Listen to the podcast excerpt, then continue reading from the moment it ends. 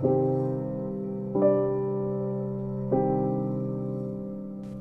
wakes up, get ready to go to school. He takes the bus and goes to class. He gets to class and sits down, waiting for the teacher to start teaching, listening to the kids and what they're making fun of him about, about what he was wearing and what money he did or didn't have and what grades he had and how he presented himself. He couldn't handle it no more, so he asked to go to the bathroom.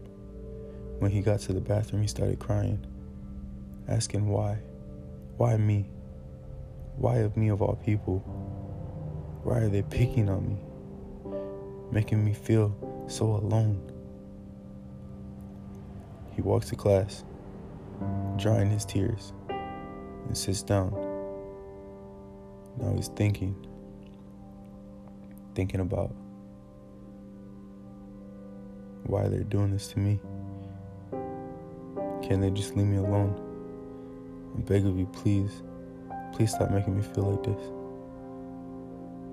He goes throughout out his day.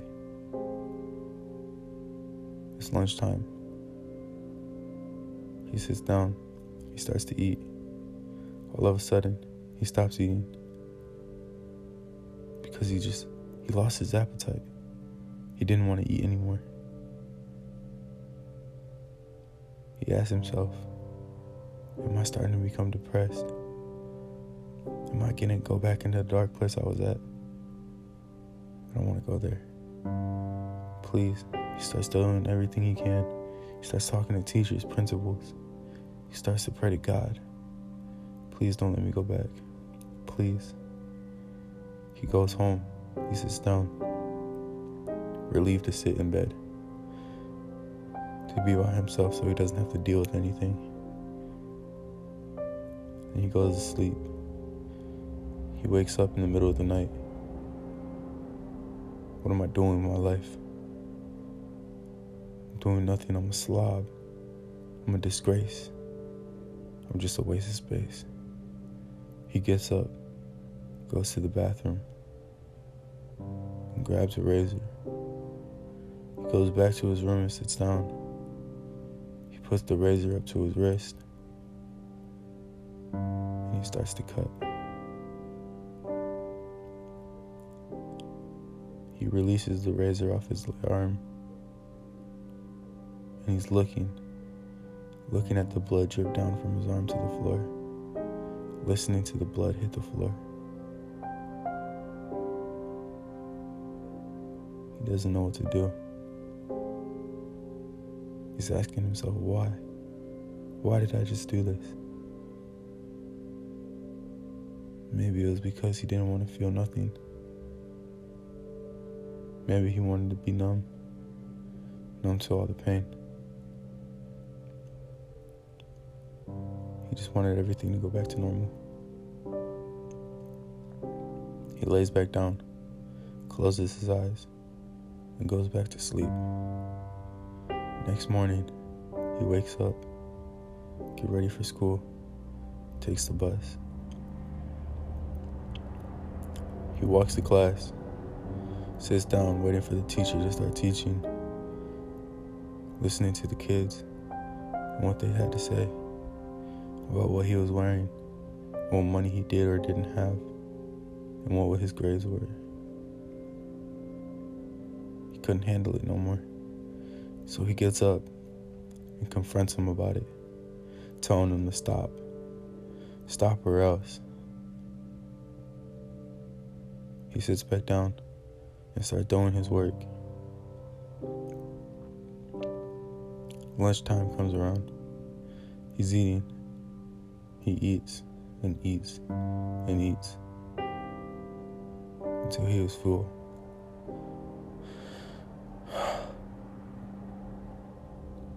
He goes home. He sits down in his bed, relieved to be alone.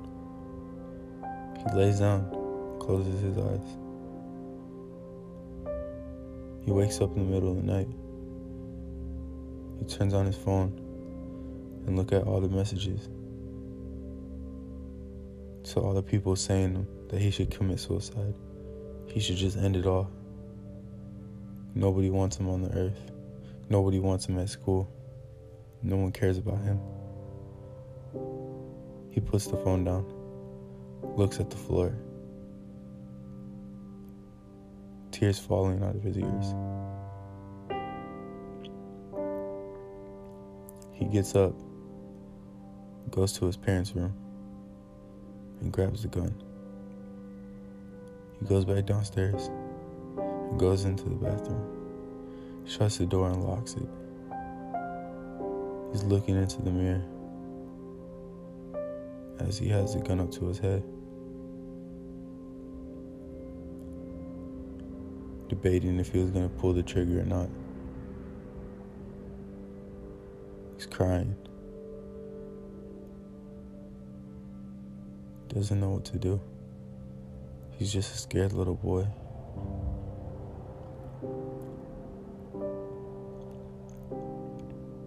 He didn't know if it was going to affect his family who it was going to affect.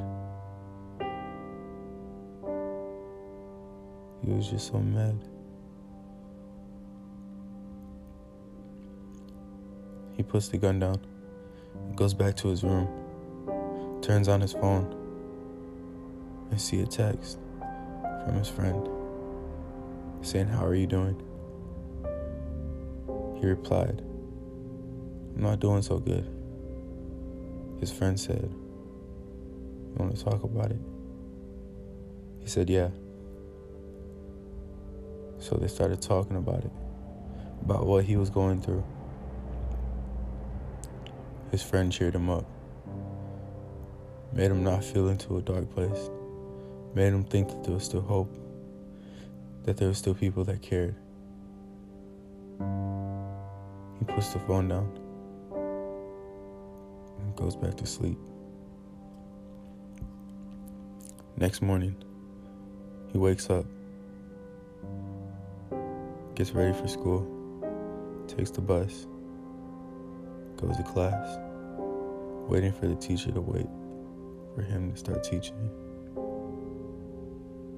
Listening to what the kids had to say about what, what he wore, what money he did or didn't have, what his grades were. He called home saying, Can you pick him up early? He goes to his room, sits down on his bed, relieved to be alone. He walks up, put his shoes on, pants, and coat, and takes a walk. He walked and walked and walked and walked. Didn't know where to go. Didn't have a destination.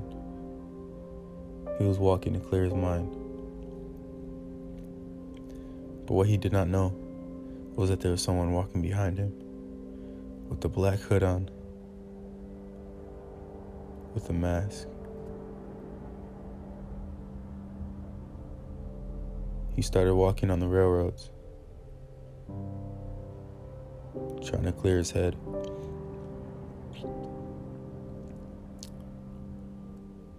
All he wanted to do was clear his head so he didn't hurt himself. This man finally caught up, tapped him on the shoulder. He turned around, saying, Oh, you startled me. He said, My bad. He asked him how far from home he was. He said, A couple hours. Next thing you know, he knocks him out, ties him up. He wakes up on the railroad tracks with a train coming, not knowing what to do,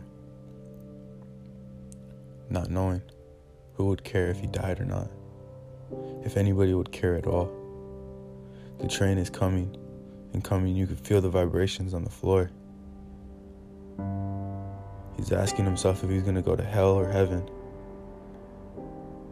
He's begging, please don't let me go to hell. I don't want to go to hell.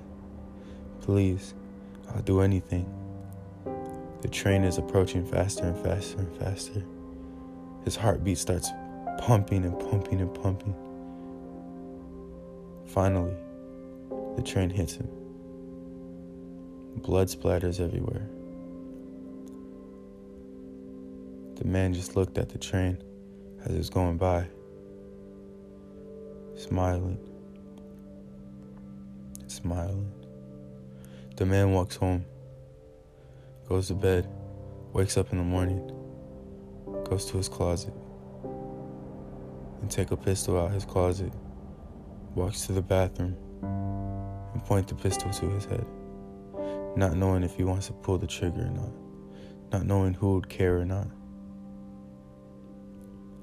His eyes were crying. He cocks the gun